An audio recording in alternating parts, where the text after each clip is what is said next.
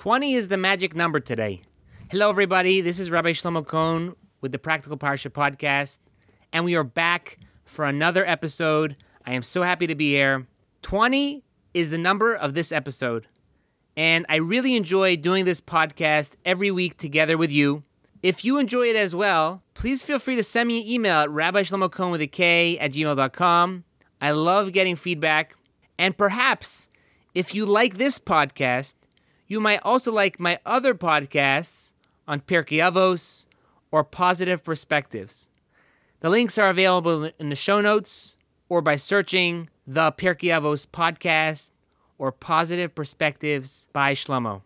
Additionally, this week's podcast has been sponsored Lilu Nishmas, the recent yard site of Mrs. Ellen Bleiberg, Etel Hena Bas Reb Yeshua Heshel Alav Shalom.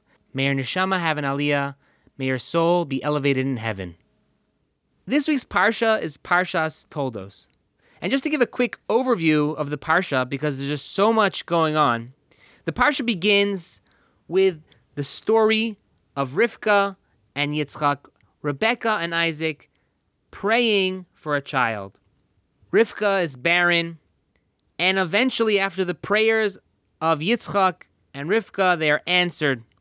Rivka becomes pregnant, and the Torah tells us how there's agitation within her with the fetus, and she's confused.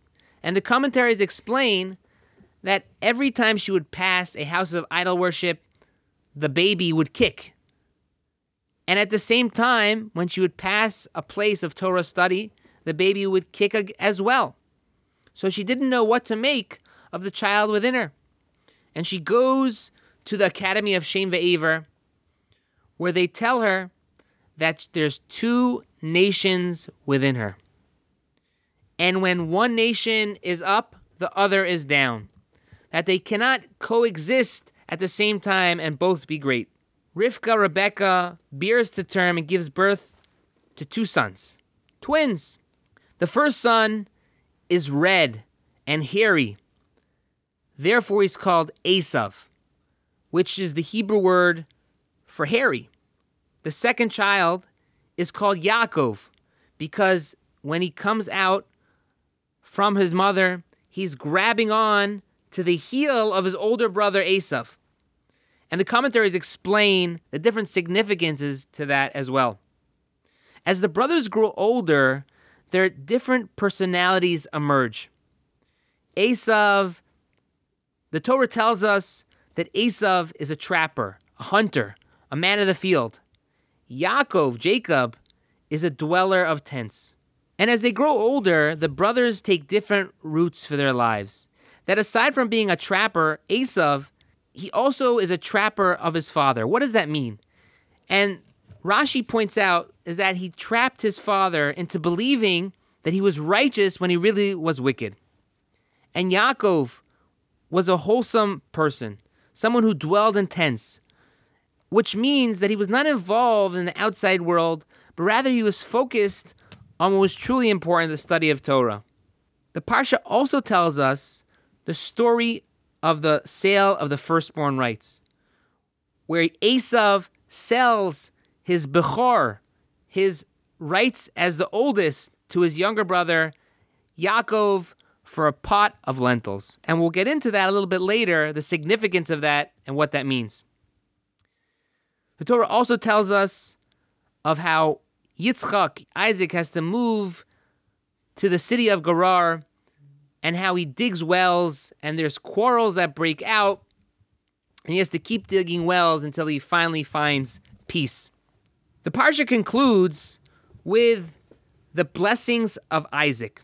Yaakov dresses up like his brother Esav to get the firstborn blessings from his father, Yitzchak, seemingly stealing the brachos from Esav. And there's much commentary onto this area in the Torah. And after doing so, he has to avoid his brother's wrath and flee from his parents' house. Now, the first thought I wanted to share with you today focuses on the firstborn right, which Esav sells to Yaakov. So the Midrash relates to us that the reason why Yaakov Avinu, why Jacob was cooking a pot of lentils that day was because Avram Avinu, Abraham, had died. Yitzchak was mourning for his father. And as is the custom of mourners, he was eating round foods. And therefore, to honor his father, he was making him lentil soup, which is a round food, so they should have something to eat. Esav, who had just come back from a day in the field, he was tired, he was hungry. And the commentaries explain that he killed someone that day. That's why he was tired. He was tired from killing. He sees this delicious, hot pot of lentils, and he wants it. He just wants it right now. And Yaakov, realizing that this is an opportunity to buy the firstborn rights, to buy the firstborn rights from his brother Esav, offers Esav a deal he can't refuse. He tells him, if you sell me your firstborn rights, I'll give you this pot of lentils. And Esav asks him, what is the significance of the Bechorah? What do you do? What is it all about? And Yaakov tells him, it's about working in the temple, serving God in the Beis Hamikdash, giving sacrifices. And it's more of a spirituality. Esav, a man of the field, a hunter, feels no connection to this, sees no significance in the spiritual side of things. He wants his belly to be full right now. So he says, look, I'm going to die, so what use to me is the birthright? Jacob says, swear to me as this day. He swore to him and he sold his birthright to Jacob. Jacob gave Esav bread, lentil stew, and he ate and drank, got up and left. Thus, Esav spurned the birthright. And he sells it to Yaakov, and now Yaakov owns the privilege of serving in the temple in the Beis HaMikdash. So some of the questions which I have and I want to discuss with you today is that number one is, why did Esav sell the birthright? Why did it mean nothing to him? And thirdly, why does the Torah hold it against him? We see very clearly that all these 3 points in the Torah and the story of this selling, that it doesn't mean anything to him, and the Torah holds it against him because it says it clearly that he forsake the Bechorah. So the question is, why? There's an expression which people use, and it's been used throughout history, eat, drink, and be merry, for tomorrow we shall die. That party now, enjoy right now, because life's going to end, and that's it. You better enjoy it while it lasts, because tomorrow it's going to be over. The meaning of this is that it's all about the now. It's about the pleasure. It's about the enjoyment. Thinking about tomorrow doesn't apply. It's about the moment. And to Esav, he represented this idea. To Esav, it was all about the pleasure of this now, this moment, and tomorrow he didn't think about. So to him, if it was a question of having this delicious pot of soup or serving in the temple, which was in the future, the answer to that was clear. It was the now, because I'm not thinking about the future. It's not important to me. What's important to me is that I'm hungry and I want to eat right now. So to Esav, the question of whether I have this lentil soup or whether I have this reward in the future of spirituality, he decided to go with the physical pleasures of right at this moment. But to Yaakov, who was focused on the service of Hashem, he was focused on the spiritual side of things. He recognized what was truly important. He recognized that this lentil soup of right now is not something which is going to get me too far. Fine, it'll fill my belly for a few hours, but after that, it's gone. And what's truly important is the firstborn right, is the working in the temple, is that having that closeness to Hashem, having that closeness to God. And therefore, he was able to make the proper decision. He was able to give up his now for something that was worth many times more in the future. And this is why the Torah criticizes Esav from the fact that he sold his Bechorah, that he sold his firstborn right. Because he should have looked at things and not in this superficial way. He should have recognized that it's not all about the now. It's not all about the moment. He gave up eternity for something so trivial. And that's why the Torah has a strong wording to Esav when he sells his firstborn right. Now, how does this apply to us? How does selling the firstborn give us a lesson? And the answer to that is that we know there's always a battle between the Gashmias and the Ruchnius. We have pulls to do physical things. We have desires for physicality.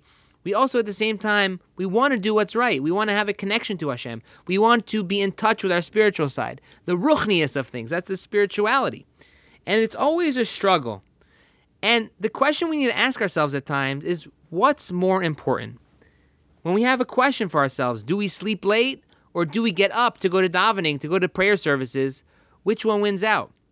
When we have a question for ourselves, do we work more to make more money or do we work a little bit less and have more time to truly get involved in certain things that are more important? Our relationship with Hashem, our relationship with our family. And these are the questions we're always asking ourselves. I'm not saying every single time the answer to that question is that the spiritual side wins out. For sure, we have to take care of our physical needs and we have to, we need to go to work. We need to take care of ourselves. But we need to keep a mindset that when there's spiritual and physical cost-benefit analysis of each decision we make, if we just look at something and we give up a mitzvah because we just don't feel like it, or we just don't feel like getting up, are we gaining a few moments of pleasure at the expense of losing eternity? And that's something we need to keep on our mind when we make decisions, because we always have different obligations and decisions we need to make throughout our day, throughout our lives. And if we focus that the spiritual side of things is what's real, it's eternal, it's forever, and the physical side of things is temporary, it's very small compared to the reward of the spiritual. So there, when we have that in mind, we're able to keep focus and make the right decisions. Again, it doesn't mean that we're making the spiritual side wins out every time, but at least it gives us the clarity when we have this outlook and we have this understanding of the importance of both sides of the equation, we're able to make the correct decision. The second point which I want to bring out from this week's Parsha is something which doesn't get talked about so much, all the different famous parts of this week's Parsha. We have the selling of the firstborn, we have the blessings of Isaac. But one thing which doesn't get focused on as much is the story of Yitzchak and the digging of the wells. The Torah tells us that due to a famine, Yitzchak had to uproot his family and moved to the city of Gerar, where he interacted with King Avimelech, and he said how his wife, Rivka, Rebecca, was really his sister, and Avimelech discovers that it's really his wife. And the Torah tells us how Yitzchak became tremendously wealthy in the kingdom of Avimelech. And the Pelishtim, who were the nation of Avimelech, became extremely jealous of the richness and the wealth of Yitzchak, of Isaac, till it came to a point where the king, Avimelech, tells Yitzchak to leave the city of Gerar and settle elsewhere.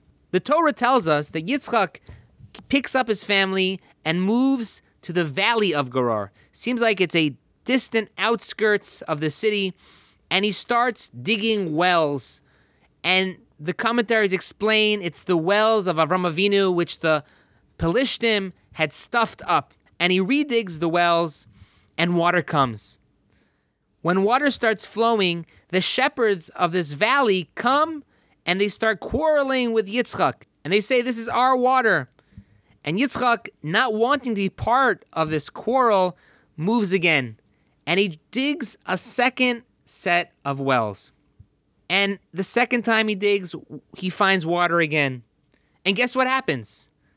These shepherds come and start quarreling with him and say, the water is our water.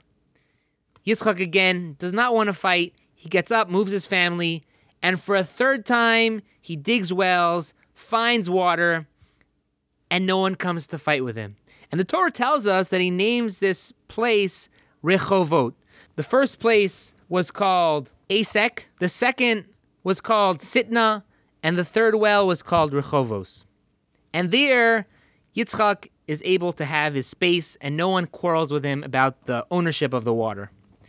Now, the commentaries go back and forth as to the significance of the Torah telling us this whole seemingly insignificant story of Yitzchak and the wells.